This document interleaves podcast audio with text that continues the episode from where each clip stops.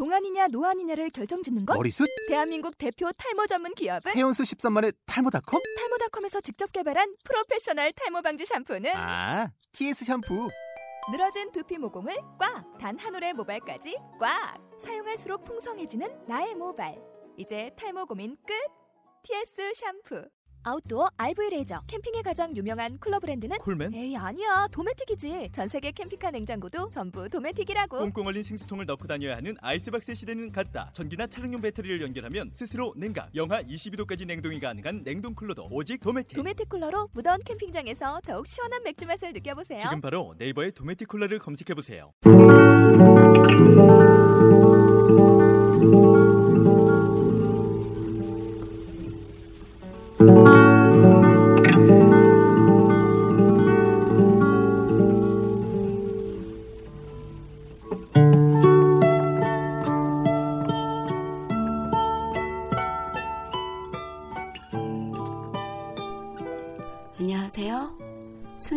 낭독의 유영진입니다.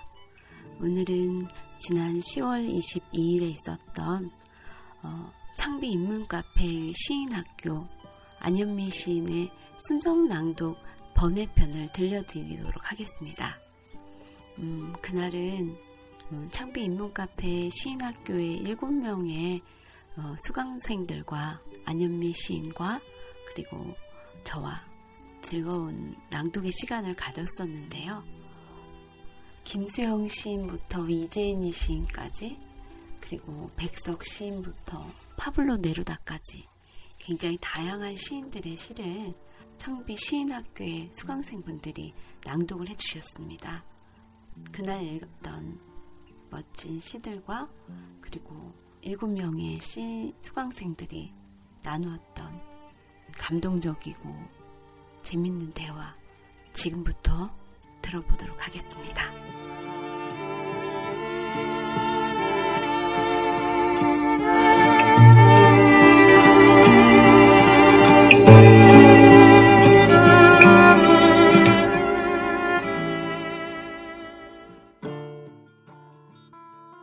오늘은 유영진 시인을 모시고 특강을 진행하는데요. 유영진 시인은 제 두 권의 시집과 한 권의 이부 내셨고 그 왼쪽에 샤이니 샤이니 꼭꼭 유영진의 경우는 이제 저랑 같이 문청 시절에 같이 공부했던 친구에 대한 저의 애정 어린 헌사 이런 거예요. 네, 여러분들끼리도 이런 글을 써보는 시간을 가질까? 그래서 아, 유영진 시인은 제가 제일 좋아하는 시인이기도 하고 그, 그런데 내가 추천 시집에 안 넣었나? 제일 좋아하는 시인 맞아요? 긴장된다. 그러니까 유영진 시인한테 자기 소개하고 그 다음에 바통을 넘길게요. 아, 네, 저는 정준호고요. 아 근데요 음. 소개를 자리에서 하시는 거예요? 음, 음. 아 녹음하고 네, 싶은 녹음. 거죠? 제가 자리를 이렇게 해놓은 게 아 그럼 여기를 왜냐면 이제 이분이 하라는 네. 대로 하는 거예요. 특강이잖아. 낭독을 하지 네. 않고 낭독을 하면 저는 낭독한 걸 녹음해서 팟캐스트 번외편을 해달라 그런 요청을 받고 왔기 때문에 제가 그냥 아, 와도 되는데 무겁게 장비를 갖고 온 거거든요. 근데 뭐 당황하시지 않아도 돼요. 그리고 시- 만약에 방송이 싫으시면은 제가 알아서 처리해 드릴게요. 일단은 그냥 네. 소개를 하시면서 낭독할 시도 갖고 나오세요. 아, 바로요? 예. 어 그렇구나. 왜냐면 두 번 왔다 갔다 하면은 뭐 귀찮잖아요. 하실 말씀 없고요? 먼저 아, 하고 제, 나서 할까요? 그럴게요, 그러면. 네. 그럼 먼저, 사실은 저, 제 소개를 먼저 하고 나서? 네, 네. 수강자분들 얘기를 듣는 게 더 맞는 것 네, 네, 같아서. 네. 아, 저는, 안녕하세요. 저는 유형진이고요. 시 쓰는 사람이고요.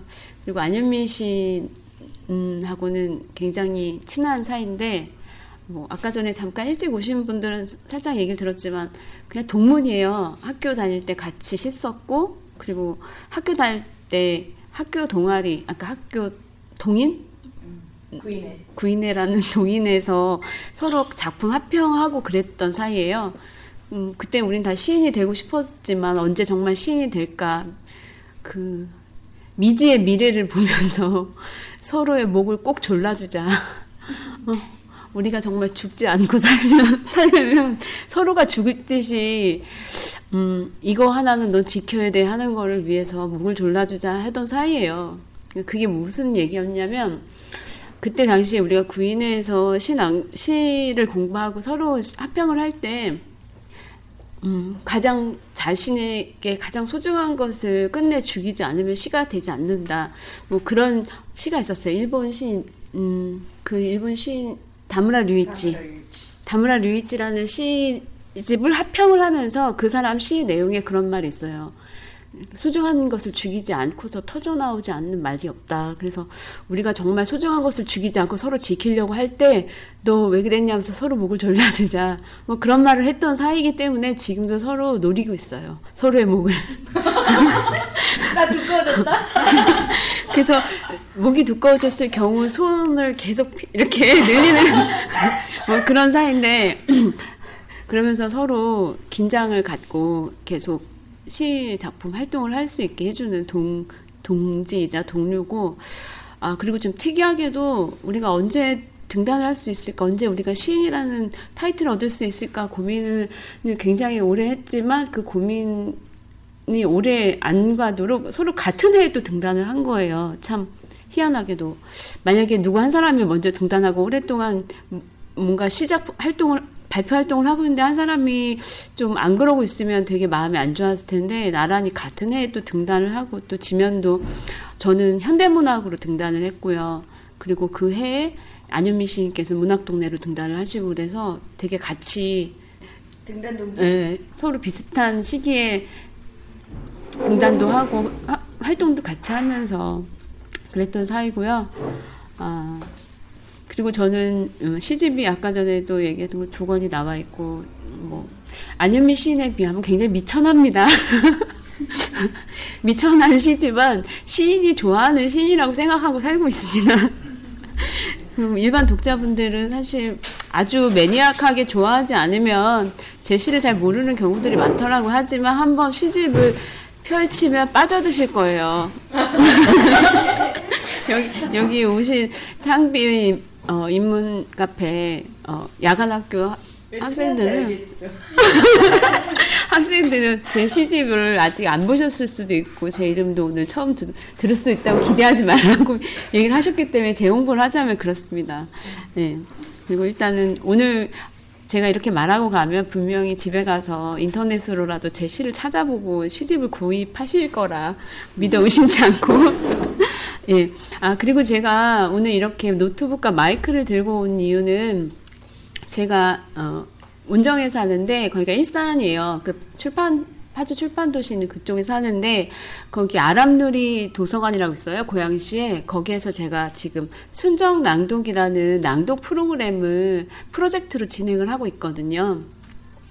제가 여기서 또 순정 낭독 프로젝트에서 잠깐 소개하자면 음, 낭독회 참 많잖아요. 여- 아마 인문 카페에서도 굉장히 많이 할 거예요. 왜냐하면 창비 출판사다 보니까 신간이 나오면 신간 홍보를 위해서 아니면 시인들에 대한 어떤 알림을 위해서 많이 낭독회를 하는데 저는 그런 신간하고 상관없이 독자들과 시인과 책만 인- 있는 그런 낭독회를 해보고 싶다. 그래서 시작을 했는데 그때 7월 달에 안현미 시인 편을 했어요. 그러니까 낭독회를 두 낭독회를 한 달에 두 번 열어서 시인을 모시지 않고 독자만 모시고 낭독회를 한번 하고 또 시인을 또 모시고 또 두 번 2회를 해서 했는데 여기는 좀 인문 카페라서 분위기도 멋있고 조명도 좀 할로겐 조명 비슷한 LED인가요? 이거 전기세가 많이 나니까 LED겠죠?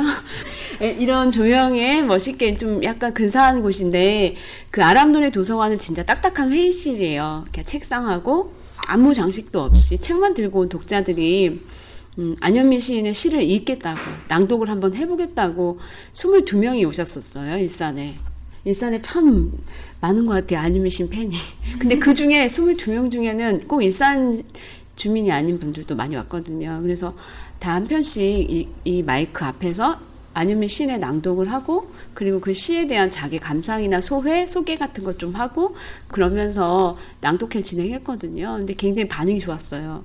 왜냐하면 다들 좀 주저해요. 왜냐하면 이렇게 모여 있는 자리에서 가운데 앞에서 누군가한테 준비도 없이 말을 한다는 게 사실 쉬운 일은 아니거든요. 돈 주는 것도 아닌데. 돈 준다고 해도 좀 싫을 텐데 갑자기 나와갖고 낭독을 해라. 근데 그분들은 낭독을 할 거라는 생각은 하고 오신 것 같아요. 낭독회니까. 어, 그래서 오늘은 어, 안현미 시인께서 그때 분위기가 참 좋았기 때문에 이 야간학교 수강생들한테 그 순정낭독 안현미 시인 번외편 같은 걸로 진행을 한번 해달라고 하더라고요. 왜냐하면 제가 음, 시에 관련돼서 뭐, 뭐, 두 시간 동안 제 실론을 하는 것도 좀 별로고. 있으세요? 드시고 돌아갈게. 아, 그럼요. 아주 무궁무진 하지만, 도, 실론이라고 하고 저를 초대했으면 좀 하겠, 하겠습니다. 오늘은, 어, 낭독회 번외편을 준비해달라고 하셔가지고 이렇게 왔고요. 그래서 오늘 좀 되게 아주 단촐하고 굉장히 가족적인 분인 것 같아요. 아까 출석 부를 때 사정을 다 아시면서 오늘 출석을 왜 못 하시는지까지 다 아시는 정도로 굉장히 이 수강자들과 강사의 유대감 굉장히 끈끈한 그런 이상한 강, 강의 같아요. 이런 경우 별로 없는데 제가 느끼기에도. 네. 아, 그러니까 되게 소, 그, 소규모라서 그런 것도 있고. 근데 되게 좋은 것 같아요, 분위기는. 진짜. 아, 물도 좋고. 예, 그러면요. 제 소개는 이 정도 하고 아마 가지고 오시는 애, 애송시, 애정하는 시를 한 편씩 준비해 오라고 안윤민 선생님께서 그렇게 얘기를 하셨다고 들었거든요. 그래서 여기로 잠깐 이렇게 나오셔서 저는 오늘 다 처음 뵙는 분이니까 서로는 다 각자 이름도 알고 안윤민 시인하고 안면도 있으시지만 저는 오늘 첫 안면이니까 처음 만나는 저에게 소개한다 생각하시고 이름 정도 아니면 뭐, 하, 뭐 하시는 분인지 궁금하면 제가 물어보면 뭐 대답하기 싫으면 안 하셔도 되지만 뭐 그렇게 얘기 좀 잠깐 해주셨으면 좋겠어요. 이렇게 예. 안녕하세요. 누구세요? 네, 안녕하세요. 저는 정준호라고 합니다. 28살이고요. 지금 취업 준비생이에요. 네.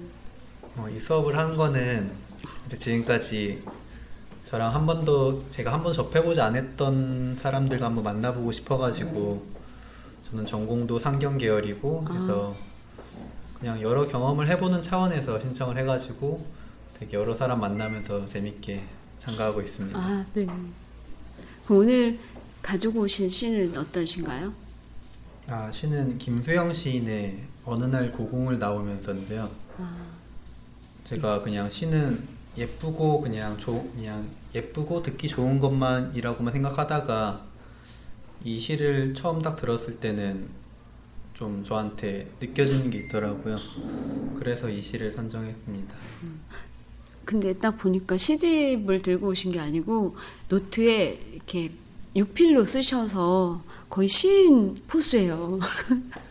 요새 예, 시인들도 자기 노트에다가 시를 잘 안 쓰고 메모장, 핸드폰 메모- 메모 장 이런 데다 쓰더라고요. 저도 제 경우에 봐도 그런데 아 너무 멋있고 일단 한번 낭독을 정준호 씨의 낭독을 들어보겠습니다. 네. 어느 날 고궁을 나오면서 왜 나는 조그만한 일에만 분개하는가? 저 왕궁 대신에 왕궁의 음탕 대신에 50원짜리 갈비가 기름 덩어리만 나왔다고 분개하고 옹졸하게 분개하고 설렁탕집 설렁탕집 돼지 같은 주인년에게 욕을 하고 옹졸하게 욕을 하고 한번 정정당당하게 붙잡혀간 소설가를 위해서 언론의 자유를 요구하고 월남 파병에 반대하는 자유를 이행하지 못하고 20원씩 받으러 3번씩, 4번씩 찾아오는 야경꾼들만 증오하고 있는가? 옹졸한 나의 전통은 유구하고 이제 내 앞에 정서로 가로놓여 있다. 이를테면 이런 일이 있었다. 부산의 포로 수용, 포로 수용소에 제14 야전병원에 있을 때 정보원들이 너스들과 스폰지를 만들고 거즈를 기키고 있는 나를 보고 포로 경찰이 되지 않는다고 남자가 뭐 이런 일을 하고 있느냐고 놀린 일이 있었다. 너스들 옆에서 지금도 내가 반항하고 있는 것은 이 스폰지 만들기와 거지 접고 있는 일과 조금도 다름없다. 개의 울음소리를 듣고 그 비명에 지고 머리에 피도 안 마른 애놈에 투정해진다. 떨어지는 은행나무 잎도 내가 밟고 가는 바- 가시밭. 아무래도 나는 비켜 서 있다. 절정 위에는 서 있지 않고 앞만 해도 조금씩 옆으로 비켜 서 있다. 그리고 조금씩 옆에 서 있는 것이 조금쯤 비겁한 것이라고 알고 있다. 그러니까 이렇게 옹졸하게 반항한다. 이발장이에게. 땅 주인에게는 못하고 이발장이에게. 구청 직원에는 못하고 동해 직원에게도 못하고 야경꾼에게 20원 때문에 10원 때문에 1원 때문에 우습지 않느냐 1원 때문에. 모래야 나는 얼마, 얼마큼 적으냐? 바람아 먼지야 풀아 난 얼마큼 적으냐? 정말 얼만큼 적으냐? 네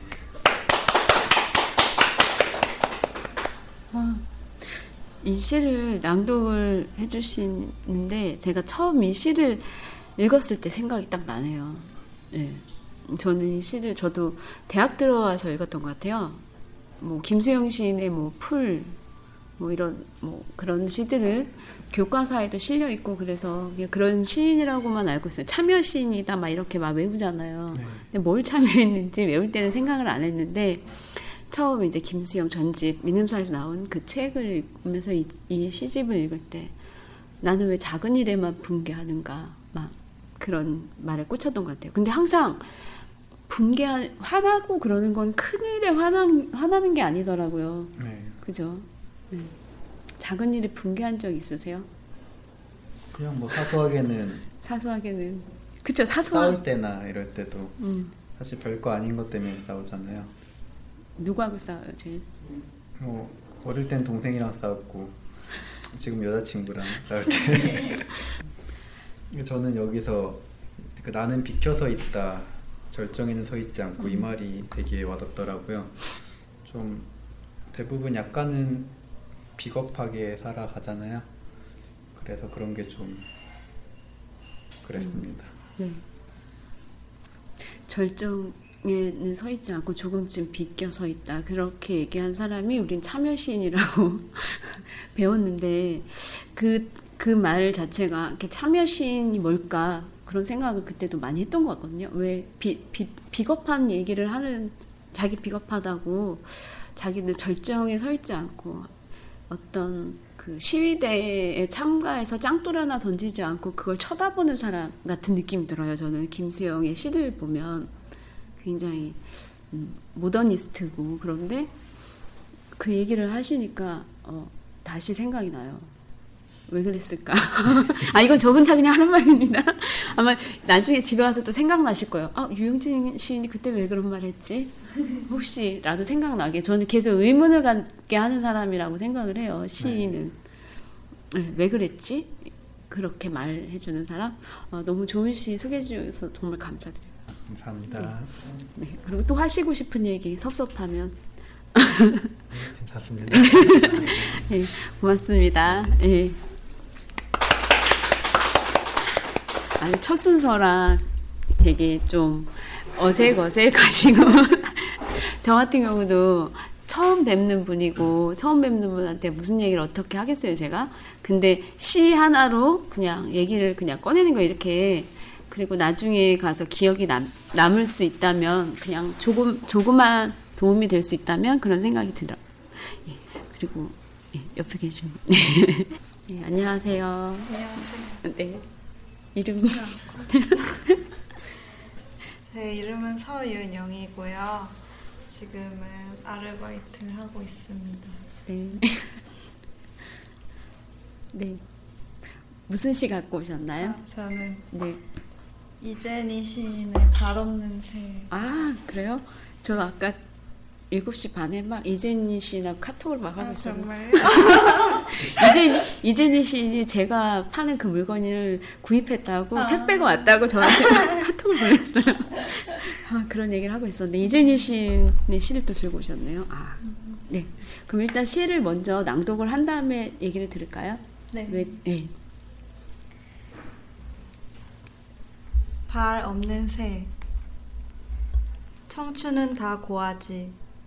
새벽 이슬을 맞고 허공에 얼굴을 묻을 때 바람은 아직도 도착하지 않았지.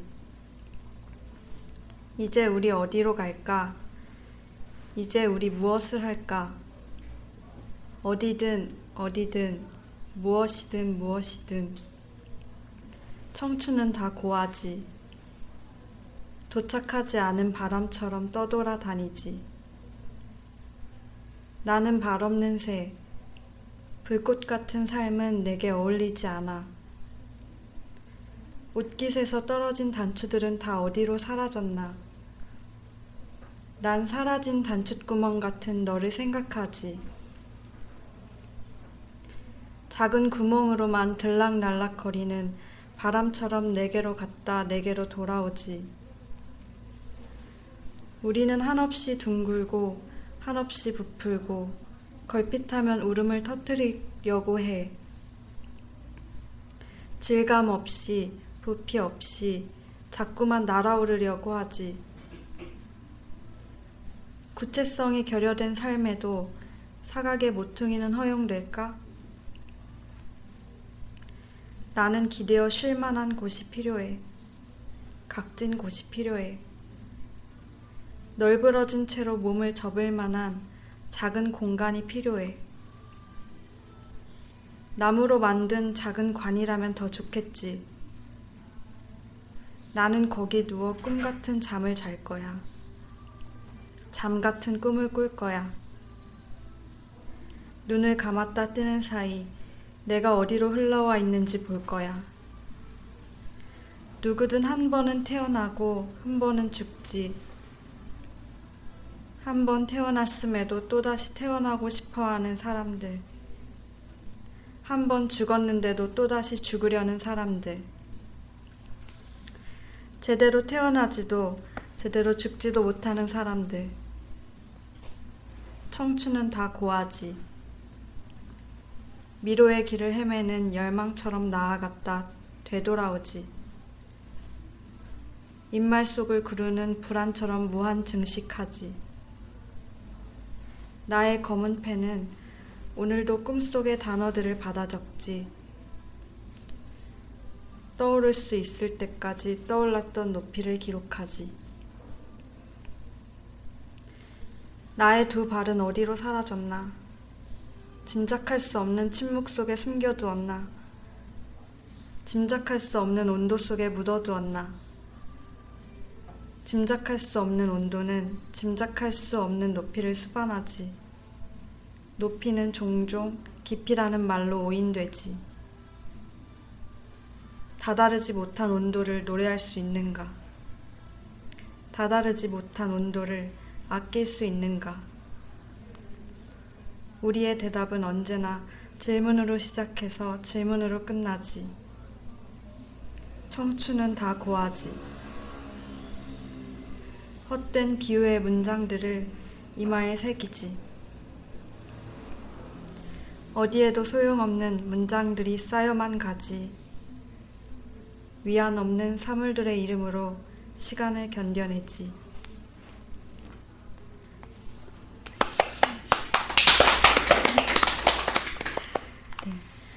어, 되게 귀엽네요 이거. 아, 네. 모자에서 빠진 거예요? 아니. 그렇게 만드는 거예요. 책갈피. 어 저도 이거 따라해봐야겠어요. 집에 집에 많은데 털실. 아 근데 이 시를 어떻게 선정하셨어요? 이 시는 네. 제가 시를 이렇게 정식으로 깊게 접한 지 얼마 안 됐는데 그때 좀 젊은 시인들의 시를 읽어보고 싶다 해서 인터넷에 쳐봤어요. 요새 괜찮은 젊은 시인들 아 그렇게 치면 나와요? 어렵게 찾았어요.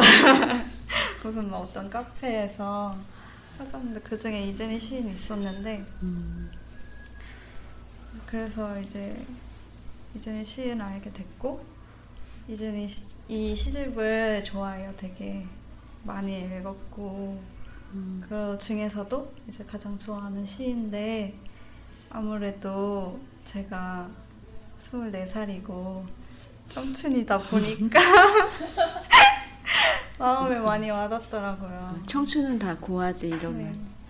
저는 청춘은 다 고하지 고아는 아니지만 고아처럼 살았 아 그거랑도 네. 이어지고요. 청춘은 다 고하고 고아는 아니지만 고아처럼 네. 살았던 두 72년생 시인하고 제가 무척 친합니다. 아, 네. 저는 고아들과 친한 그런 시인인 것 같아요. 네. 그래서 그 되게 많이 공감이 가고 아 저는 이 서윤영 씨가 이재니 시인의 시를 낭독을 했는데 저도 이 시를 분명히 읽었거든요. 근데 저도 소리내서 읽지 않고 그냥 눈으로 읽고 이걸 이재니 시인이 부르는 노래로 들은 적이 있어요.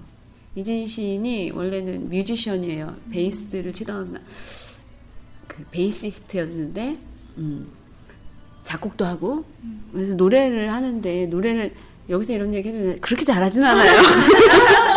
이재니 시인이 뭐 가창력 있는 그런 가수가 아니고 그냥 힘이 충만한 거. 네, 필 충만한 베이시스트였는데 목소리 굉장히 낮거든요. 그래서 제가 그 순정 낭독 이거 진행할 때 프로젝트 할 때 이진희 시인한테도 부탁을 했었어요. 근데 이진희 시인은 한사코 막 그러는 거예요. 왜 그러냐 했더니 자기는 낭독보다 낭독을 시키려면 차라리 노래를 시켜라. 왜냐면 이제 사투리를 쓰시거든요. 거제도 거제도에 사시고 부산 그쪽이 고향이셔서 그리고 목소리도 음, 좀 낮다고 자기는 저음의 그러니까 여- 아주 하이톤의 여성적인 목소리가 아니라 저음의 베이스 조자 같은 진짜 그런 이렇게 낮고 가라앉은 목소리인데 그런 목소리로 이런 이 노래 이 바람는 새 이걸 작곡을 하셨어요 본인이. 그래서 노래를 하는 거를 몇 번을 들었죠. 친한 사이라서. 그런 시 콘서트 같은 걸 같이 하기도 하고 그래갖고 그렇게만 들었다가 이렇게 새롭게 24살의 여, 여성 화자인 독자분이 낭독하는 걸 들으니까 오 새로운 시 같은 거예요. 그때는 몰랐던 구절들이 막 쏙쏙 들어오고. 음, 제대로 살지도 제대로 죽지도 않고 다시 살 태어났는데 또 태어나고 싶어 하고 죽었는데 또 죽고 싶어 한다 그런 말이 분명히 그, 읽었을 때 있었을 텐데 오늘 와서 확 바뀌네요 다른 말보다. 네. 예, 그리고 또 다른 이야기는 없습니다. 뭐 하나 정보를 알려드리자면 이재니 시인이 곧 시집이 나와요. 아, 예. 들었어요, 저도. 그럼 아마 곧 시, 시집이 나와서 오, 오지 않을까요? 다시 서울에 아. 곧올 일이 또 있겠죠. 예. 그럼 그 나오는 예, 창비가 아니고 문제에서 나와서 여기 나와. 어, 여기 나와. 아마 뭐 낭독회 같은 거 하면 왠지 오실 것 같은. 네, 그때 또 뵙죠. 아, 네. 네, 고맙습니다. 감사합니다. 네. 이재니 시인이 좋아하시겠네요. 네, 이렇게 앞에 오는 거 되게 어색하죠. 네. 경험이시고. 그러니까 마이크 울렁증에서. 이거는 퍼지는 마이크도 아니고 그냥 음, 네. 소개. 예. 네, 저는 저는 이인호라고 하고요. 이인호 씨. 네, 지금 영상을 공부하고 있습니다. 아 그래요? 네. 시? 아, 이 이름을 적어놓고 싶어서. 아, 이인호요. 아까 아까 분들은 이름을 안 적어놓고 시작했는데 네, 어떤 시를 갖고 오셨나요? 저희는 보들레르의 아, 알바트로스라는 예. 시를 준비했습니다. 네, 번역 시를 갖고 오셨네요. 네. 네, 읽을까요? 이렇게 알바트로스 흔히 뱃사람들이 재미삼아 거대한 바닷새 알바트로스를 잡는다. 이 한가한 항해의 길동무는 깊은 바다 위에 미끄러져 가는 배를 따라간다. 간판 위에 일단 잡아놓기만 하면 이 창공의 왕자도 서툴고 수줍어 가엾게도 그 크고 흰 날개를 노처럼 옆구리에 질질 끄는구나. 날개 달린 이 나그네 얼마나 서툴고 기가 죽었는가. 존재만 해도 그렇게 멋있었던 것이 어이저리 우습고 흉한 꼴인가. 어떤 사람은 파이프로 부리를 건드려 약올리고 어떤 사람은 절름절름 전에 하늘을 날던 병신을 흉내낸다. 시인도 이 구름의 왕자를 닮아 폭풍 속에 넘나들고 사수를 비울 것만 땅이 얄 속에 내몰리니 그 거창한 날개도 걷는데 방해가 될 뿐. 네. 네, 이런 시를 어째서 어떤 연유로 골라오셨나요? 네, 현 이 책을 필사를 하고 있는데 그 그냥 보들레르 시 중에서 유일하게 이해를 할 수 있는 이해가 되는 그리고 이 시가 또 이제 보들레르의 이상 세계에 들어가는 그런 입구 역할을 하는 시 같더라고요. 음. 알바트로스 나오고 뒤에 이제 알바트로스가 이제 상승할 때 느끼는 네. 그러한 거를 넘어서 이제 교감이라는 시가 나오는데 그러니까 이상 세계를 들어간 입구 같은 역할을 하는 시인 것 같아서 음. 네, 이 알바트로스를 선택했습니다. 그 이 보들레르의 악의 꽃 이 중에 알바트로스가 본인 그냥 이렇게 필사를 하고 있다고 했는데요. 그리고 어떤 이상 세계로 가는 입구 네. 그게 어, 본인의 어떤 지금 상황하고는 뭐가 뭐 어떤 그, 그 그랬다는 건 아닌데 음. 어떤 이유로 그거 근데 이 시가 이제 네. 감, 감동적인 이유 음. 중에 하나가 이제 알바트로스가 이제 보들레가 자신의 알바트로스 비유를 해서 네, 알바트로스는 새가 굉장히 순수함을 상징하는 새이고 높은 이상을 가지고 날아가는 새인데 땅에 있는 사람들은 그 알바트로스를 잡아서 비웃고 조롱하잖아요. 음. 그러니까 그러한 게 굉장히 공감이 되는 공감이 된다기보다는 이제 마음 아픈 이런 부분이 좋아서 선택을 했습니다. 영상 이런 네. 공부를 하신다고 뭐 영화를 찍으시는 건가요? 영화 쪽을 공부를 하고 있는데 네. 네, 찍고 있지는 않습니다. 영상 그러면 무식해서 영화인 줄만 알아요. 근데. 네, 영화. 네, 근데 네. 영상에 많은 것들이 있는 거 있으니까 음, 그래서 좀 제가 제일 네? 연출 쪽으로 공부를 하고 있습니다. 아, 예. 저는 보들레르를요 16살 때 읽었어요. 16살이 뭘 알고 읽었겠어요. 굉장히 보들레르 프랑스 시인이고 뭐 상징주의 뭐 이런 얘기를 얼핏 듣고 제가 16살이 몇 년도였냐면 어, 이런 말 하면 되게 연식이 오래된 사람 같은데 1980 89년 89년쯤에가 제가 16살 때였는데 그때 중3 때였는데 공부 정말 하고, 싶지 않아서 공부는 정말 하고 싶지 않은데 핑계가 될 수 있는 건 책 읽는 모습을 보여주는 거더라고요. 근데 책도 뭘 읽느냐가 중요한데 일단은 뭐 어려운 외국시를 읽고 있으면 제좀 공부하는 뭐 그러니까 뭐 좀 아나 막 이렇게 어른들이 봤을 때 그렇게 느껴질 것 같아가지고 그때 당시에 또 제가 그런 지, 집에 랭보 보들레르 푸시킨 뭐 이런 이렇게 번역된 시집 전집 같은 게 있었어요. 어떤 연유로 있었는지는 모르겠는데 그래서 그런 거를 굉장히 많이 읽고 그랬어요. 근데 지금 이 알바트로스도 그때 읽었던 기억이 나요. 음. 네, 아주 영민했었나 봐요, 제가. 지금은 좀 바보 같은데 그때는 그런 그러니까 약간 사회적인 시선 어른들의 어떤 것에 비껴가고 싶은 마음에 읽었던 시로만 기, 기억을 하고 있고 다 커서는 안 읽었던 것 같아요. 그냥 시집은 있지만 한국 시인들 읽기도 바빠서 사실 번역시까지 챙겨서는 요새는 못 읽는데 번역시를 읽고 이제 애송시를 들고 오신 거 보니까 저의 16살이 겹쳐지는 아 죄송합니다. 아, 그때는 폼 잡고 싶은 허세쩐 여섯, 16 뭐 이런 거였거든요. 네. 아, 그때 당시 저는 그랬던 기억이 나서 근데 아까 그 얘기했을 때 너무 재밌었던 게 이 두꺼운 책 중에 그 알바트로스만 유일하게 무슨 말인지 알아듣겠다고 하는 말 때문에 그냥 농담으로 삼아서 얘기를 한 거네요. 근데 사실 음, 보들레르의 시가 프랑스 상징주의 시라고 하는데 이게 번역을 한번 거치는 거잖아요. 그리고 프랑스어의 그 그러니까 외국 시들은 대부분 보면 다 라임이 있어요. 가군이나 그 단어의 어떤 형태 끝에 우리로 치자면 이렇게 끝에 말들 음, 그 문장의 마지막 받침 같은 게 탁탁탁 맞는 시를 많이 쓰거든요. 그래서 그거를 굳이 번역을 하면 그게 다 깨지는 거예요. 우리나라 단어하고 거기가 매치가 안 되기 때문에 그래서 저는 솔직히 이런 상징주의 시는 번역된 시를 읽을 필요까지는 없을 것 같아요. 그냥 뜻만 아는 거고 정말 읽으려면 프랑스어를 공부를 해야겠구나 그런 생각을 제가 나중에 했어요. 나중에 그런 생각이 들더라고요. 랭보나 보들레르나 뭐 그런 상징주의 시들이라고 하는 것들은 그 상징이 그 형태 때문에 나오는 거라서 어 너무 그랬나요? 어, 너, 저 너무 세게 말하나요? 아니에요. 그냥 재밌으라고 한 거예요. 재밌어요. 아 어쨌든 예 감사합니다. 좋은 시집 소개시켜 주시고 예. 또 하실 말 아니면 저한테 뭐 즐거운 시간이었어요. 영혼 없다.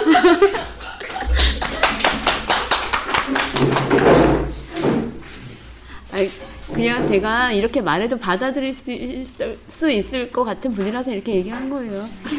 혹시 기분 상하지 않았을까 하는 생각이 갑자기 네, 안녕하세요. 네. 소개를 해주시죠. 네, 저는 26살 먹은 조태현입니다. 아, 조태현 씨요. 네, 네. 반갑습니다. 네. 아까 보니까 헬멧 같은 걸 갖고 오셨 네, 저는 바이크를 타는 사람입니다. 아, 와. 오토바이를 타고요. 네. 오토바이를 팔기도 하고요. 아, 오토바이를 그 공부하기도 튜닝 합니다. 하지 않아요? 요새는 이렇게 바이크. 네, 튜닝 많이 합니다. 그렇죠. 그냥은 안 타더라고요. 네, 시끄럽게. 마우라 같은 거 다 이렇게 마우라라고 하나요? 그. 머플러. 아 네, 죄송합니다. 마우라. 네. 네, 머플러 같은 걸로 네, 막. 소리 많이 크게 나게 하고 막 네, 네. 시끄럽습니다. 시끄러운 게 아니고 아름다운 소리 내려고 그러는 거 아닌가요? 머플러. 시끄럽게 어, 어떤 자기 개성을 표현하는 건데요. 뭐 네. 그게 좀 미화되게 말하면 아름답- 아름답다라고. 어, 좀 상당히 미화하려고 아름답다는 단어를 선정한 거고요. 네. 네, 네, 네. 오늘 갖고 오신 시는 음, 어떤 시인가요? 제가 가져온 시는요. 제가 제일 좋아하는 시인의 제일 좋아하는 시집의 제일 네. 좋아하는 시입니다. 어, 이정아 시인의 1997년도에 발표된 그대 굳이 사랑하지 않아도 좋다라는 시집에 수록된 시입니다. 낭독. 읽겠습니다. 낮은 곳으로 낮은 곳에 있고 싶었다. 낮은 곳이라면 지상의 그 어디라도 좋다. 찰랑찰랑 물처럼 고여들 내 사랑을 온몸으로 받아들일 수만 있다면 한 방울도 헛되이 새어나가지 않게 할 수만 있다면 그래 내가 낮은 곳에 있겠다는 건 너를 위해 나를 온전히 비우겠다는 뜻이다. 나의 존재마저 너에게 흠뻑 주고 싶다는 뜻이다. 잠겨 죽어도 좋으니 너는 물처럼 내게 밀려오라. 이상입니다.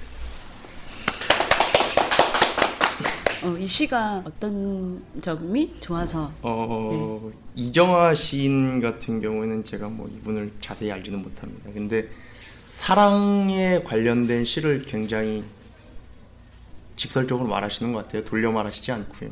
그래서 읽어봐도 이해가 빠르고요. 그리고 무엇보다 제 상황에 맞아 떨어집니다. 이 낮은 곳으로 네. 저는 처음 이렇게 접한 시인 것 같아요. 죄송, 죄송하지만. 아니, 아닙니다. 네, 네. 저도 찾아서 한번 읽어볼게요. 네. 사랑에 대한 직설적인 얘기를 네. 하시는. 꼭 한번 추천. 아 그리고 저는 네네. 좀 궁금한 게 어떤 연유로 이 창비 야간학교를 아, 네. 저는 굉장히 네. 외모 바, 겉으로 표현되는 건 굉장히 활동적이고 막 좀 네, 양아치 같이 보일 줄 몰라도 제가 굉장히 마음이 여리고요. 소심하고요. 정적인 거 좋아하는 사람입니다. 그 고등학교 때부터 제 음, 아마 초등학교 때부터 일기를 지금까지 계속 뭐 거의 하루도 안 빠지고 거의 쓰고 있고요. 그렇게 글을 쓰다 보니까 고등학교 때 애들 야자 시간에 만화책 보고 땡땡 치고 그럴 때 저는 그때 책에 숨겨서 교과서 뒤에 이정환 숨겨서 시인의 시집을 읽었습니다. 네? 와. 그 조금 요즘 애들 같지 않게 좀 유배를 났었고요. 제 친구들 중에서도 아마 제 친구들한테 제가 여기 다닌다고 얘기를 하면 욕할 친구들이 많습니다. 네. 근데 학교 다닐 때 시집을 책 네. 사이에 껴서 읽었던 친구라고 하면 또 그럴 줄 알았어. 그것도 약간 특이한 그것도 창비 출판사에서 하는 뭐 인문가 인, 인문학교에 한다고 하면 네. 재밌어 할 것 같기도 한데요. 네, 그럴 것 같습니다. 저희 해마다 저, 저희 수업하시는 분들은 아시겠지만 저는 해마다 그 월 초에 플랜을 짜면은 그 플랜 안에 항상 해마다 올해는 시집을 출간하겠다라는 그런 목표가 있는데요. 그건 뭐 몇 년째 목표만 잡고 있습니다. 아마 올해도 힘들지 않을까 싶고요. 내년 정도에 다시 한번 플랜을 잡아보도록 네. 네, 하겠습니다. 아, 제가 아까 저 16살 때 얘기를 네. 했는데, 어, 자꾸, 죄송해요. 제가 잘난 척 하는 거 아니에요? 16살 때, 그, 랭보나 이렇게 보들레르 예국 시집 끼고 있었을 때, 제가 시집을 내겠다고, 아마 조태현 씨하고 비슷한 생각이었던 것 같아요. 이렇게, 이렇게 노트에다가, 이런 노트가 아니고, 이렇게, 이렇게 딱 펼친 네네. 진짜 책같이 생긴 노트가 있었어요. 거기다 시를 한 60편 정도를 써서, 출판사에 가지고 간 적도 있어요, 저는. 네. 그런 또라이였어요. 그래서 뭐 당연히 16살짜리 아이가 외국시 따라한 흉내낸 그런 시들을 썼던 걸 누가 책을 내주겠어요. 그때는 몰랐지만 되게 실망하고 그랬던 기억이 있는데 근데 아마 지금 그런 계획을 매년 세우신다고 하면 저처럼 저도 그때 그런 계획을 세웠다가 결국에는 서른 살 넘어서 시집을 냈거든요. 한 10년쯤. 어. 마흔 정도 되면 낼수 예, 있을 아, 것 분명히. 하실 수 있어요. 이렇게 꿈을 가지고 잃지 마시고 항상 네. 예, 인문학교 시인학 시인 그 학교 내- 열리면 꼭 오시고 네. 예, 열심히. 감사합니다. 네, 네 고맙습니다. 감사합니다. 아, 이렇게 한 분 한 분 오실 때마다 너무 재밌네요. 이런 곳이었군요, 여기가. 거의 마성의 시인, 시인 학교. 아, 좀 그런 분위기예요. 제가 유도한 건 아닌데 그런 분위기 되더라고요. 아, 예, 안녕하세요. 예, 저 소개- 연식이 좀 제일 된것 같습니다. 아, 예. 제가 아까 연식 얘기해서. 소개 좀 해주세요, 선생님. 예, 저는 이동준이고요. 초등학교 1학년 아이들을 가르치고 있습니다. 양평에서. 그 힘들다는 아니, 초등 별로 안 힘듭니다. 아, 그래요? 올해 애들은 참 이쁘고 말도 잘 듣고 재밌어요. 네. 그 오늘은 어떤 시 소개시켜 주실 건가요? 예, 그 백석 시인의 흰 바람벽이 있어 아, 네. 시를 한번 멋있- 읽어보겠습니다. 나, 마이크 나오는 건가요? 아, 마이크가요. 이게 스피커하고 연결은 안 돼 있어요. 컴퓨터로 녹음이 되는 거예요. 흰 바람벽이 있어 백석 오늘 저녁 이 좁다란 방의 흰 바람벽에 어쩐지 쓸쓸한 것만이 오고 간다. 이 흰 바람벽에 희미한 15촉 전등이 지치운 불빛을 내어 던지고 때그른 다 낡은 무명사치가 어두운 그림자를 쉬이고 그리고 달 그리고 또 달리단 따끈한 감주나 한 잔 먹고 싶다고 생각하는 내 가지가지 외로운 생각이 헤매인다. 그런데 이것은 또 어인 일인가? 이 흰 바람벽에 내 가난한 늙은 어머니가 있다. 내 가난한 늙은 어머니가 이렇게 시퍼리 둥둥하니 추운 날인데 차디찬 물에 손을 담그고 무이며 배추를 씻고 있다. 또 내 사랑하는 사람이 있다. 내 사랑하는 어여쁜 사람이 어느 먼 앞대 조용한 개폭과의 나지막한 집에서 그의 지아비와 마주 앉아 대국국을 끓여놓고 저녁을 먹는다. 벌써 어린 것도 생겨서 옆에 끼고 저녁을 먹는다. 그런데 또 이지막하여 어느 사이엔가 이 흰 바람벽엔 내 쓸쓸한 얼굴을 쳐다보며 이런 글자들이 지나간다. 나는 이 세상에서 가난하고 외롭고 높고 쓸쓸하니 살아가도록 태어났다. 그리고 이 세상을 살아가는데 내 가슴은 너무도 많이 뜨거운 것으로 호젓한 것으로 사랑으로 슬픔으로 가득 찬다. 그리고 이번에는 나를 위로하는 듯이 나를 울력하는 듯이 눈질을 하며 주먹질을 하며 이런 글자들이 지나간다. 하늘이 이 세상을 내일 적에 그가 가장 귀해하고 사랑하는 것들은 모두 가난하고 외롭고 높고 쓸쓸하니 그리고 언제나 넘치는 사랑과 슬픔 속에 살도록 만드신 것이다. 초생딸과 바구지꽃과 짝새와 당나귀가 그러하듯이 그리고 또 프랑시스 잼과 도연명과 라이넬 마리아 릴케가 그러하듯이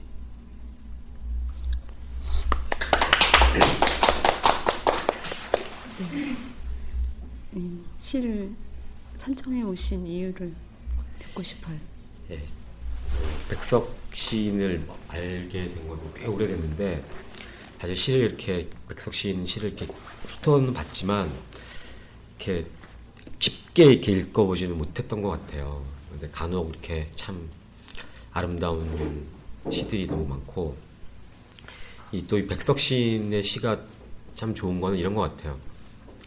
어, 되게 맑고 투명한 것 같아요. 시가 요즘 시들은 뭐 아주 굉장히 훌륭하다고 하는 시들도 이렇게 보면 제가 무식해서 그런지 솔직히 무슨 말을 하는 건지 이렇게 감흥이 일어나질 않는데 아, 이 백석 시인의 시들을 보면 단지 그 평안도 사투리가 잘 이해를 못해서 이렇게 이해하는데 어려운 부분은 있지만 그래도 정말 고유한 우리 말들을 가지고 아주 이렇게 정말 한 폭의 그림처럼 사람의 깊은 어떤 정서들을 이렇게 읽어내고 그려내고 있고 표현하고 있는 것 같아서 예, 다시 한번 백석 시인의 시를 처음부터 끝까지 다시 한번 읽어보고 싶은 마음도 들고 또 요즘에 이제 안도현 씨가 쓴 백석 네, 평론 평전, 평전이 평전, 예. 있더라고요. 그래서 그거를 좀 반쯤 이렇게 읽고 있는데 예, 그래서 여기 요 시를 보니까 이제 시의 구절에 이제 뭐가 나오냐면 내가 사랑하는 사람이 지금 어떤 사람의 뭐 이렇게 음. 예, 뭐 이렇게 아내가 돼서 이렇게 음, 그런 부분이 있는데 좀 읽어 보니까 자기 친구 부인이 됐, 됐더라고요. 그 박경련이라고 하는 사람이 그 자기를 그 박경련을 소개해 준 사람의 이제 그 신, 그 부인이 된 것 같더라고요. 그것도 이 시집을 보니까 아 그렇구나. 평전하고 같이 읽으면 그런 에피소드도- 도 이해되기도 하고 예.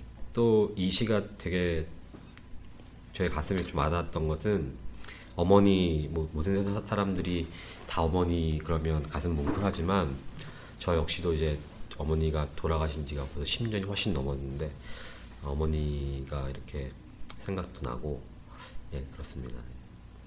네. 그래서 또 어머니 하니까 시 하나 더 읽어도 될까요? 아, 네.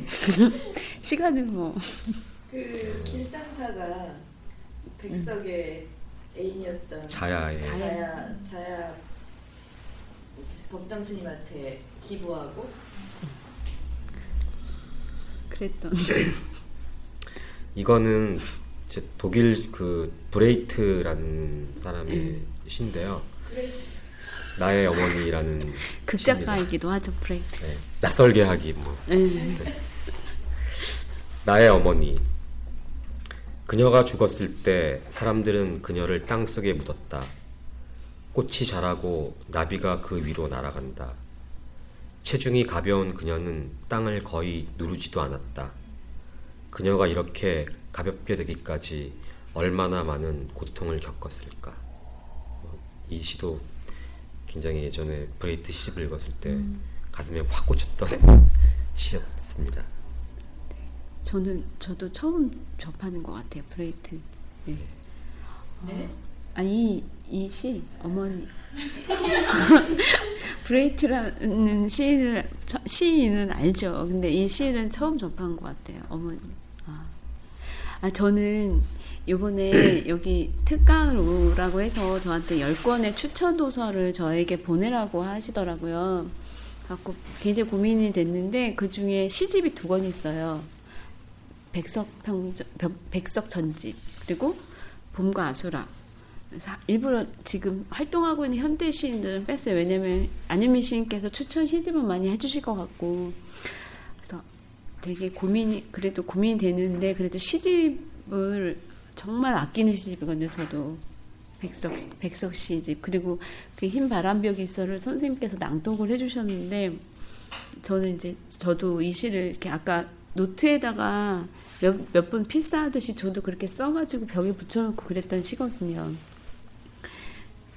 음, 하나님이 세상을 내일 때 가장 사랑하는 네. 사람은 가난하고 외롭고 높고 쓸쓸하니 태어 살도록 만드셨다고 그 약간 좀 시인들이 좀 그런 게 있어요. 그런 까라라고 해는 나는 하나님이 가장 사랑하는 사람이 그래서 이렇게 가난하고 외롭고 쓸쓸하고 그 대신에 높고 다 나쁜 건데 하나 높은 높아도 된다고. 네.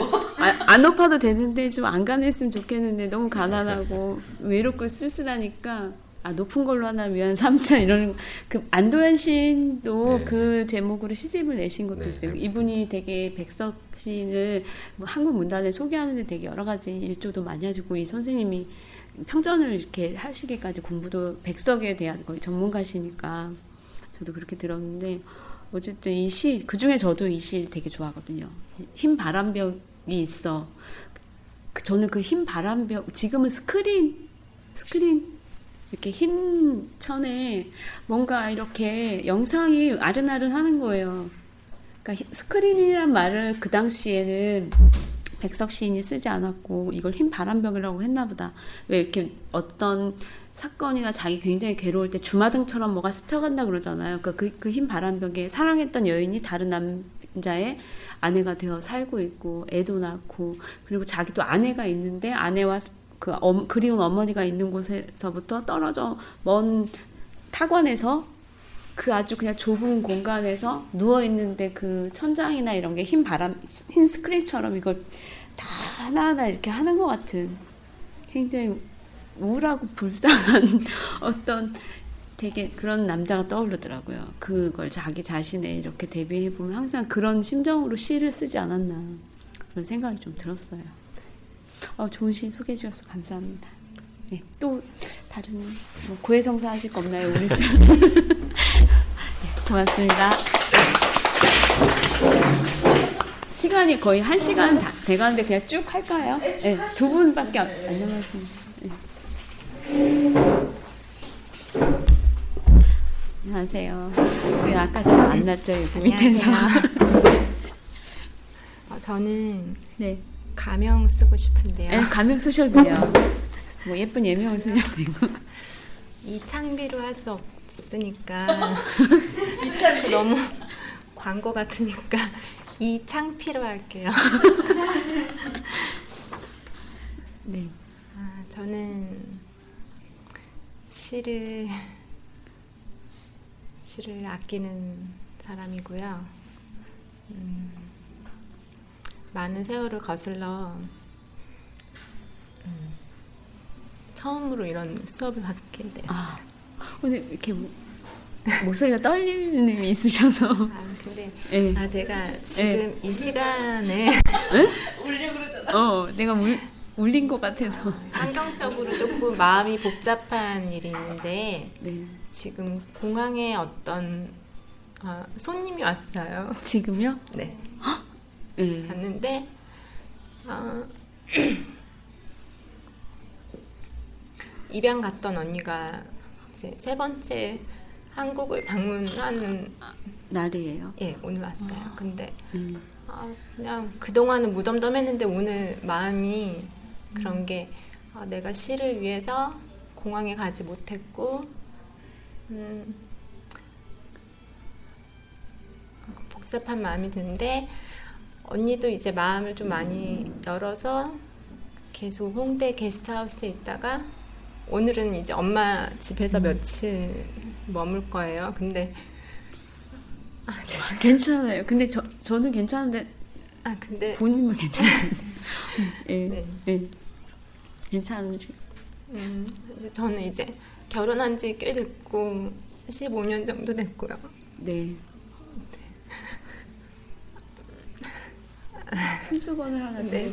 네. 이제 결혼한 지 혹시 네. 이제 외롭고 음, 혼자 있던 그 방에 이제 언니가 와서 며칠 머물 거잖아요. 음. 그걸 생각하니까 왠지 마음이 아프고 모르겠어요. 시는 평생 저한테 그런 존재였던 것 같아요. 네, 그래서 어, 요즘 이상하게 제가 되게 명랑하고 쾌활하는데 그 되게 뭐랄까? 에너지만 넘치고 막 차도녀라고 이런 캐릭터에 자기 주장 되게 심하는데 요즘에 좀 이상해졌어요 성격이. 어디 막 술집이나 음식점 가서 너 뭐 먹을래? 음, 무슨 옷 입을래?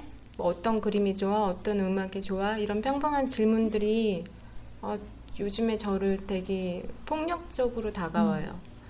어, 그 폭력은 음, 아픈 폭력이기보다 저한테 이건 뭐지 하는 낯선 그런 질문들이었는데 음, 너는 어떤 시를 좋아해? 라고 물었을 때 제가 머뭇거리는 그런 태도와 비슷했던 것 같아요.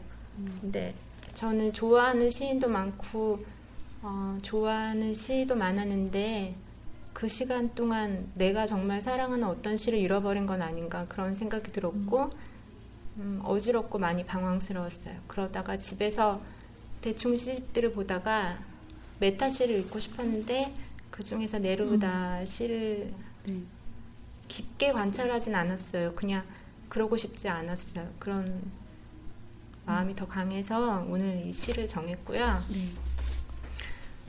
음, 번역 씨가 그 본연의 그 본성을 많이 잃지만 어, 정윤중 시인이 옮겼는데 그냥 좀 발랄하게 그래도 자연스럽게 한 것 같아서 이 시를 뽑았고 어, 많은 의미를 부여하고 싶지는 않아요. 왜 그런지 모르겠어요. 근데 그냥 의미가 없어서 저한테 좀 많이 어, 슬프고 아름답고 또 아프게 다가왔어요.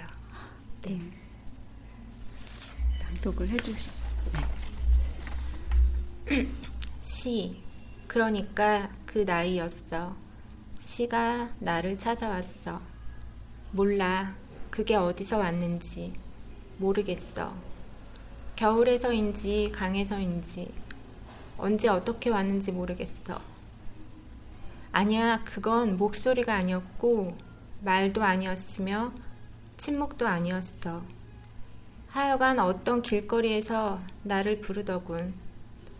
밤의 가지에서 갑자기 다른 것들로부터 격렬한 불 속에서 불렀어. 또는 혼자 돌아오는단 말이야. 그렇게 얼굴 없이 있는 나를 그건 건드리더군. 나는 뭐라고 해야 할지 몰랐어. 내 입은 이름들을 도무지 대지 못해 눈은 멀었으며 내 영혼 속에서 뭔가 시작되어 있었어. 열이나 잃어버린 날개 또는 내 나름대로 해보았어. 그 불을 해독하며 나는 어렴풋한 첫 줄을 썼어. 어렴풋한 뭔지 모를 순전한 넌센스. 아무것도 모르는 어떤 사람의 순수한 지혜. 그리고 문득 나는 보았어. 풀리고 열린 하늘을, 유성들을, 고동치는 논밭, 구멍 뚫린 그림자, 화살과 불과 꽃들로 들쑤셔진 그림자, 휘담, 휘감아 도는 밤, 우주를, 그리고 나, 이 미소한 존재는 그 큰 별들, 총총한 허공에 취해 신비의 모습에 취해 나 자신이 그 심연의 일부임을 느꼈고 별들과 더불어 굴렀으며 내 심장은 바람에 풀렸어. 어. 어, 근데 좀 네. 시 낭독하고 나니까 좀 괜찮으세요? 네, 괜찮아졌어요. 제가 너무 감성적인. 아니요, 저도 울컥했어요. 낭독해 주시는데, 그러니까 제가 순 제가 낭독하는 그 낭독회가 순정 낭독이라고 제목을 지었는데, 네. 그 순정이라는 건 굉장히 폭력적인 거거든요. 왜냐하면 여러 가지 배제해야 순정한 게 남으니까. 네. 그래서 되게 나쁜 말인 것 같은데 맞아요. 오늘 같은 경우도 솔직히 어, 여기 계신 앉아 계신 분들의 사정 상황 다 모르잖아요. 네. 근데 저는 마이크 하나 들이대고 해보십시오 하고 무작정 앉혔는데 아까 전에 그 말씀하실 때 저 딱 생각나더라고요. 저 제가 그리고 이런 낭독회를 진행했던 이유도 그런 거였던 것 같아요. 그리고 네. 저랑 같이 이 계속 6개월 동안 낭독회 진행하면서 오셨던 독자분들도 다 이런 경험 하고 가셨거든요. 네. 다는 아니지만 아마 이런 이런 딱 음대가 맞을 때가 있는 것 같아요. 그런 폭력적인 순간에 가장 순수하고 정말 어디서도 나 타날 수 없는 빛나는 어떤 뭔가 슬픔?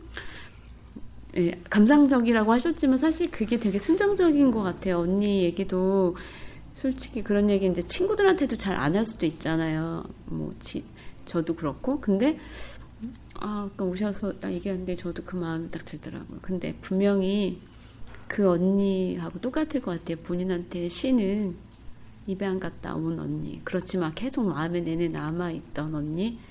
음, 그리고 오늘 또 너무 따갈맞게 파, 파블로 네루다의 시를 또 딱 들고 오시고 그게 어디서 왔는지 모르죠. 우리는 다 그런 네. 감정이 그걸 알면은 시를 안 써도 돼요. 그걸 알면 모르니까 쓰는 거예요. 아마 네루다도 이런 시를 그렇게 썼던 게 그게 어디서 왔는지 몰랐기 때문에 갑자기 들이닥치는 이상한 눈, 울컥하는 눈물 음, 그런 게 저는 그냥 신 것 같아요.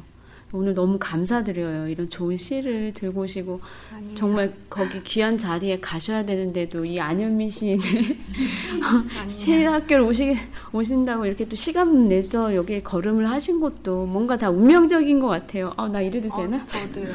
그죠? 저는 근데 정말로 아, 네. 신은 저한테 어떤 신적인 거였거든요. 근데 저는 신을 믿지 않아요. 종교도 없고. 근데 왜 신적이냐면 아 모르겠어요. 괜히 내 마음속 깊은 곳에 있는데 아, 걔를 누르고 싶고 비웃고 싶고 아니다라고 비판하고 싶고 존재하는데 널 쓸 데가 어디 있지? 이런 생각이 들고 그런데 내가 너를 모셔야 되나? 너가 날 모시면 안 되나? 막 이런 생각도 들고 음, 좀 마음이 방황했을 때 그 안현미 시인의 시간들이라는 시를 읽었어요. 저는 이제 뭐 많이 읽지도 못하고 잘 모르지만 그 우연히 어떤 동영상에서 봤는데 어, 읽고 너무 많이 울었어요. 그래서 음, 시간들의 일, 일이라는 게 뭐지? 뭐 그런 생각을 하다가 어, 제가 얼마 전에 시드니를 갔다 왔는데 시드니에서 국립미술관, 현대미술관처럼 우리나라처럼 음. 이렇게 무료로 왔다 갔다 할 수 있는 그런 미술관이 있는데 그 좀 충격적인 조각품을 봤어요. 그래서 그 조각품이 뭐 어떤 음, 많이 추상적이고 막 이렇게 그런 포스트 모던한 그런 건 아니었는데 딱 동상이 두 개가 있는데 소크라테스가 천장에 매달려 있고요 얼굴만 그리고 그 앞에 스파이더맨이 소크라테스 이렇게 노려보는 거예요. 둘이 서로 노려봐요. 근데 그 광경이 전 너무 신기했어요.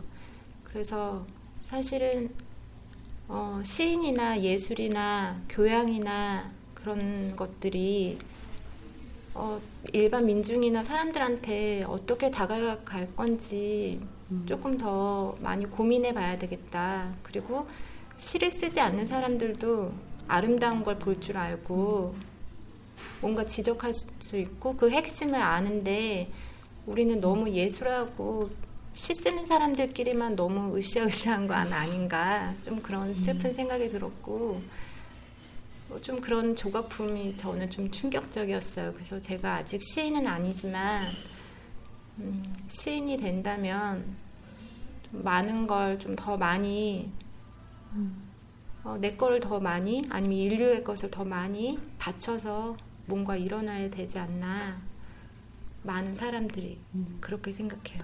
네, 정말 훌륭한. 감사합니다. 어, 곧 되실 것 같은데요. 시를 오늘 합평한다는 얘기도 들었는데. 아, 근데 정말 너무 훌륭하셨어요, 오늘. 네, 감사합니다. 좋은 시간 내주셔서 감사합니다. 고맙습니다. 음, 자, 마지막 한 분 남았는데.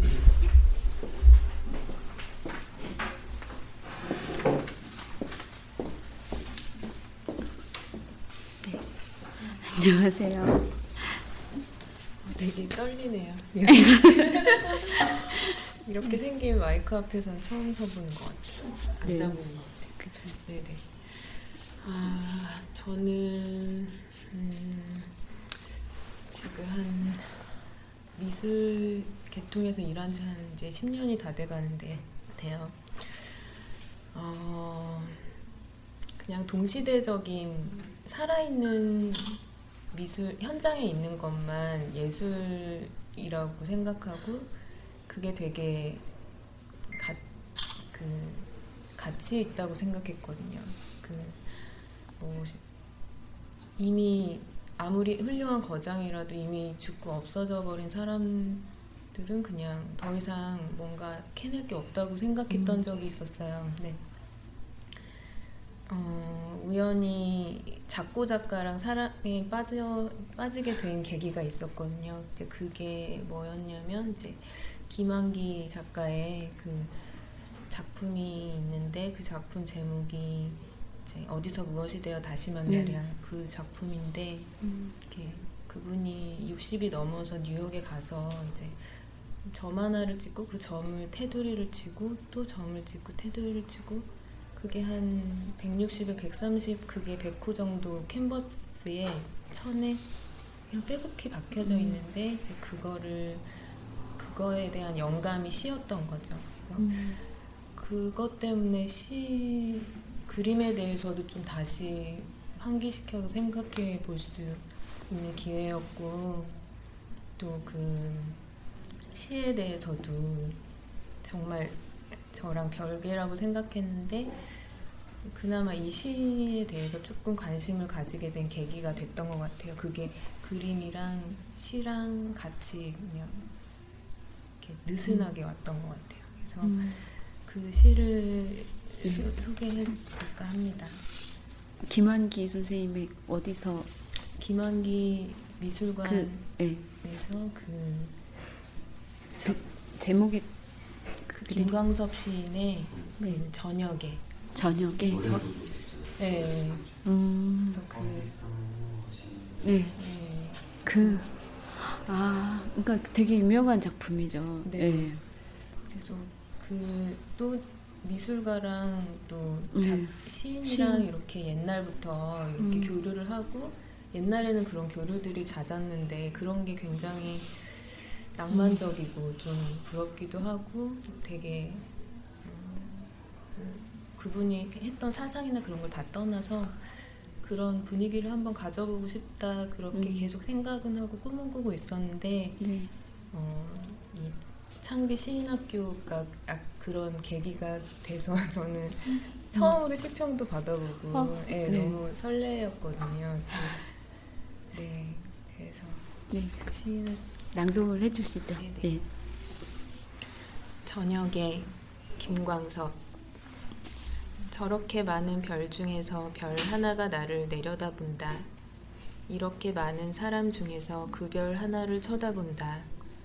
밤이 깊을수록 별은 밝음 속에 사라지고 나는 어둠 속에 사라진다. 이렇게 정다운 너 하나 나 하나는 어디서 무엇이 되어 다시 만나랴. 음. 네, 이런 시입니다. 낭, 예, 어, 더 하, 얘기를 막 시키고 싶은데 막 일어나셔서. 어, 너무 떨려가지고 아, 그래요? 여기 계속 앉아있던 저는 아 낭독을 해주시니까 그 노래가 이 선율하고 같이 떠오르네요. 되게 유명한 노래고 그 김한기 선생님의 그 작품도 설명해 주니까 저도 본 것 같아요. 그러니까 실물로 그 작품을 본 게 아니고 어딘가 책이나 뭐 문 뭐 문화 살롱 뭐 이런 프로그램 같은 데서 하, 예, 소개된 걸 들, 이렇게 본 것 같아요. 아.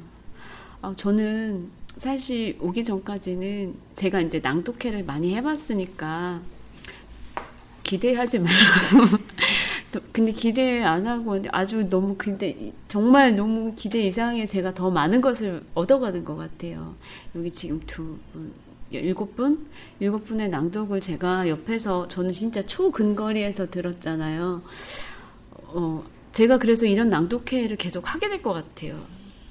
독자들을 초대해서 독자들의 낭독을 따는 이런 음, 아마 첫 경험이실 거예요 대부분. 솔직히 요새 누가 낭독을 해요. 누가 앞에서 낭독하면 되게 촌스러운 짓 같고. 굉장히 뭔가 약간 나쁜 맛으로 하면 병맛? 막 이러잖아요.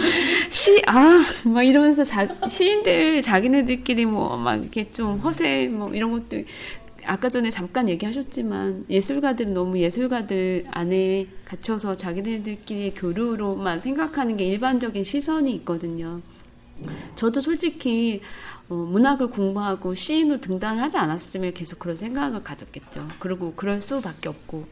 그래서 이제 저는 창비에서 이런 시인 학교를 꾸준히 하면서 일반 독자들과 시, 어, 그러니까 시인이 되고 싶어 하는 문청들, 음, 그런 분들한테 참 좋은 기회인 것 같아요. 굉장히 질 높은 음, 강연을 굉장히 유명 시인들과 계속 꾸준히 이렇게 해 나가고 있다는 게, 어, 유명 시인 하는데 왜 겸손한 눈빛을 하고 계시죠? 아니, 질 높은이 아닌데. 찔려서. 네. 그래서 어쨌든 이런 강연을 이렇게 꾸준히 이렇게 출판사에서 하는 것도 참 보기 좋고, 저는 이제 하루 특강자를 오긴 했지만 여기 오시는 분들을 만나니까 너무 반갑고 그리고 하여튼 저한테도 많은 좋은 시간인 것 같아요. 정말 초대해 주셔서 너무 감사드려요. 지금 시간은 한 8시 45분 정도 됐거든요.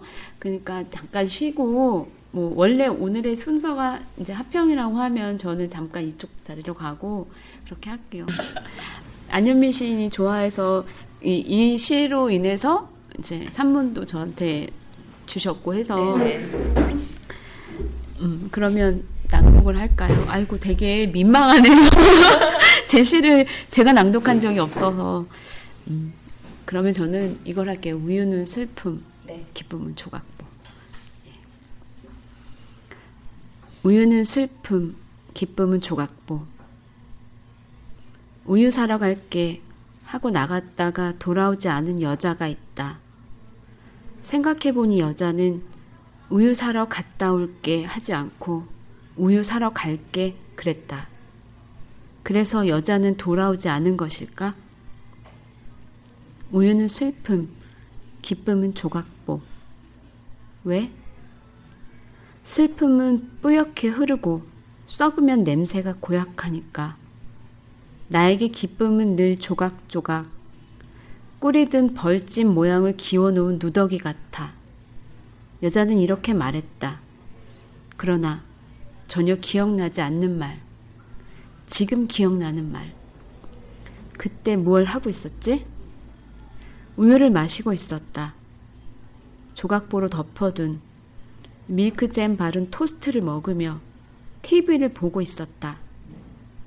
재방송 드라마가 하고 있었고 주인공이 막 오래된 마음을 고백하려는 중이었다.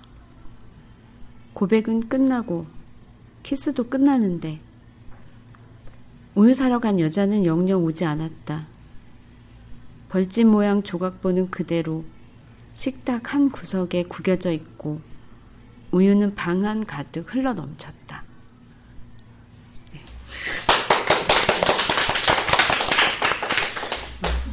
좋으네요. 좋으네요. 좋다, 좋다.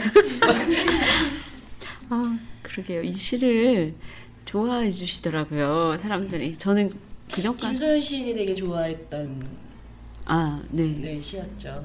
김소연 씨는 제 시를 많이 좋아해요. 이러면서 뭡니까? 어, 시, 시만 보여주면 형진아 그시 너무 좋아 이러는 착한 마음으로 하시는지 모르겠는데 어쨌든 이 시를 좋다고 해주시는 분들이 시인들 중에 있었고 독자분들은 한 번도 만나보질 못했어요. 좋다고 얘기하는 독자분들을 만나고 싶어요. 그래서 오늘 억지로 네, 갖고 왔는데 네. 아이고 쑥스러워라. 아 저는 이 시를 아 이렇게 쓰게 된 약간의 배경 이런 걸 얘기하자면 옛날에 현면이랑 막 수다 떨다가 이렇게 왜 그 저도 이제 가정 생활을 하고 아이 엄마거든요. 그리고 이제 살림만 하고 집에만 있었던 기, 오랜 기간이 있고 아이가 아이가 젖먹이 아기였으니까 누구에게도 맡길 수 없고 뭐 살림도 누구한테 맡기고 뭐 사회생활을 할 수 없는 형편이고 뭐 애엄마들이 다 그렇죠. 뭐 그렇게 생활을 했는데 그래도 저는 이제 그 시를 쓴 사람의 시적 자아는 굉장히 그 부딪히는 거예요. 살림살이와 아이 키우는 그게 거의 노역이라고 생각을 해요. 아이라는 존재는 항상 반복적인 걸 요구하고 꾸준한 어떤 노, 노동, 노력의 노력을 계속 요하잖아요. 아, 그때 되게 우울했던 기억이 있어요. 그리고 저뿐만이 아니라 그런 시기들을 아이를 낳고 키우는 분들은 다 거치는 것 같아요. 그리고 남자분들이라면 그런 시기를 거치는 여자를 바라보고 이제 바깥에 나가서 살림을 위한 돈을 벌어와 줘야 되는 그 노역. 이게 원죄와 비슷한가요? 왜 그 성경에 여자는 출산을 해야 하고 남자는 일을 해야 한다. 죄를 지었으니 뭐 이런 구절이 있잖아요. 출산도 하고 돈 돈도 벌고. 아, 그러니까 그거는 두 배의 어떤 재능을 주셨겠죠. 전 그렇게 생각해요. 그렇게 두 가지를 하게 되는 경우는 두 배의 뭔가 대가를 치르는 그런 것들을 주셨을 거라 분명히 믿고요. 음, 저는 그래서 그때 당시에 그런 우울한 게 있었는데 진짜 집 나가고 싶은데 나갈 수가 없다고 의사러 갈게 하고 나갔다가 다시 돌아오지 않으면 어떻게 될까? 그런 얘기를 언니한테 잠깐 어떤 얘기를 뭐 하다가 한 적이 있었던 것 같아요. 무슨 댓글 같은 거였나? 옛날에. 음. 네, 제가 이제 곧 음. 엔딩으로 이걸 읽어드릴 건데 네. 어, 같이 학부 때 어, 서로 합평하면서 형진이는 굉장히 반짝반짝 빛나는 상상력과 그런 것들로 저하고는 상상이 안 되는 재능을 가진 그런 그랬나요? 친구였는데 같은 해에 등단했는데 그때 결혼해서 애기 그러니까 네. 육아를 하고 뭐 이런 세월이 있었고 저는 애 낳고 겨, 학교 갔기 때문에 이미 좀 컸고 이래서 어, 전술 먹으러 다니고 네, 활달하게 전매기고 있고 육아 하더라고 어, 형진이의 시를 항상 이렇게 어, 늘 잊어버리지 않고 호, 호명하고 싶어 하던 그런 사람 중에 애독자였어요. 음.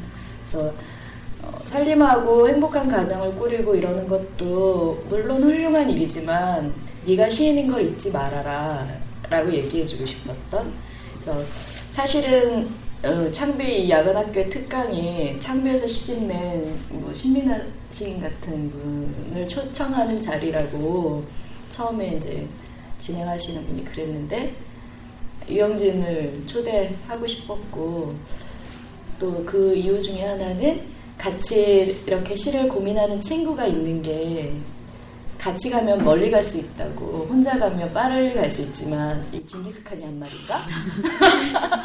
이런 명언록을 다 기억하시는 스마트한 안녕이 아닌가? 네. 그건 그건가 보다 딴 거야. 네. 아무튼 네. 네.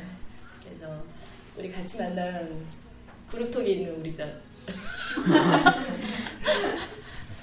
식강 끝나면 난 나갈 거지만 폭파. 그래서 그런 의미에서 이런 자리를 갖는 것이 제가 짧은 이론을 얘기하는 것보다 좋을 것 같다라는 생각이 들어서 가장 섭외가 쉽고 장비가 갖추어져 있고 이거 아무나 있는 거 아니거든. 어, 이거 중에 비싼 거예요 이 마이크. 시도 이거 얘밖에 없어요. 그래서 네. 네. 네, 10분 남았으니까 제가 유영진에게 바친 산문을 읽고 오늘의 수업을 네, 마치겠습니다. 샤이니 샤이니 꼭꼭 유영진의 경우 도대체 단정할 틈이 없던 시절이 있었다. 그때 나는 사랑에 빠지고 싶었었다. 그러나 내 사랑을 감당해줄 존재가 없었으므로 자주자주 무섭게 쓸쓸해지곤 했는데 그때마다 울 수는 없는 노릇이어서 나는 자주자주 유영진의 시를 들여다보곤 했다. 내 가장 가녀린 심장, 내가 가진 심장의 가장 아름다운 그것을 가지고 도망간 너, 나의 유니콘. 샤이니 샤이니 퀵퀵. 그때 나는 유니크하고 싶었었다. 생에서든 시에서든. 그러나 매번 내가 쓰는 시들은 진부했고 시시했고 너무 단정하고 있었다. 아무것도 모르면서 서둘러 너를 사랑이라고 단정하고 함부로 너를 시라고 단정했다. 그러나 매번 그것은 다른 곳을 바라보고 있었고 내가 간절하게 쓰고 싶었으나 써지지 않던 그것은 늘 형진이 쓴 시에서 빛나고 있었다. 낯설면서도 매혹적인 문장들, 독창적이고 풍부한 상상력들, 한 번도 들어보지 못한 외계의 별 같은 단어들, 샤이니 샤이니 퀵퀵 하면서 뒤죽박죽 엉망진창으로 단정하지도 못한 내 마음을 콕콕 쑤시면서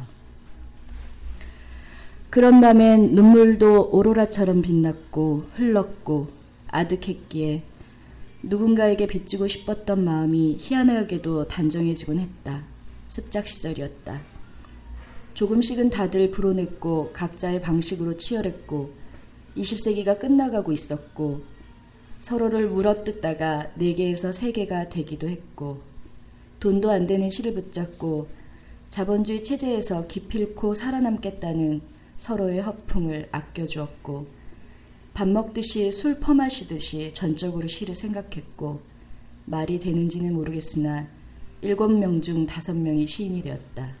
멍텅구리 구리 구리들처럼 생각건데 꼭꼭꼭꼭 닭들이 슬프게 울지 않아도 좋은 유니크하지 않은 생이 어디 있을라고 닭의 모가지를 비틀어도 새벽은 온다지만 생 헐떡헐떡 단정하지 못한 단 하나의 문장을 찾아 우리는 아직도 습작 시절의 마음을 버리지 못한다. 만약 누군가 그 단 하나의 문장을 찾게 해줄 터이니 목숨을 내놓으라고 한다면 믿을지는 모르겠으나 우리는 서로의 목을 졸라 줄 수도 있을 것이다. 샤이니 샤이니 꼭꼭 서로의 모가지를 쥔 양손에 꼭 힘을 주면서 헐떡헐떡 시. 오늘 수업 마치겠습니다. 굉장한 헌사인데요. 나 이거 몰랐다. 네. 그 이게 안현미 시인의 목소리를 들으니까 또 어, 너무 우세요. 그때마다 울 수는 없는 노릇이어서. 아, 네, 고맙습니다.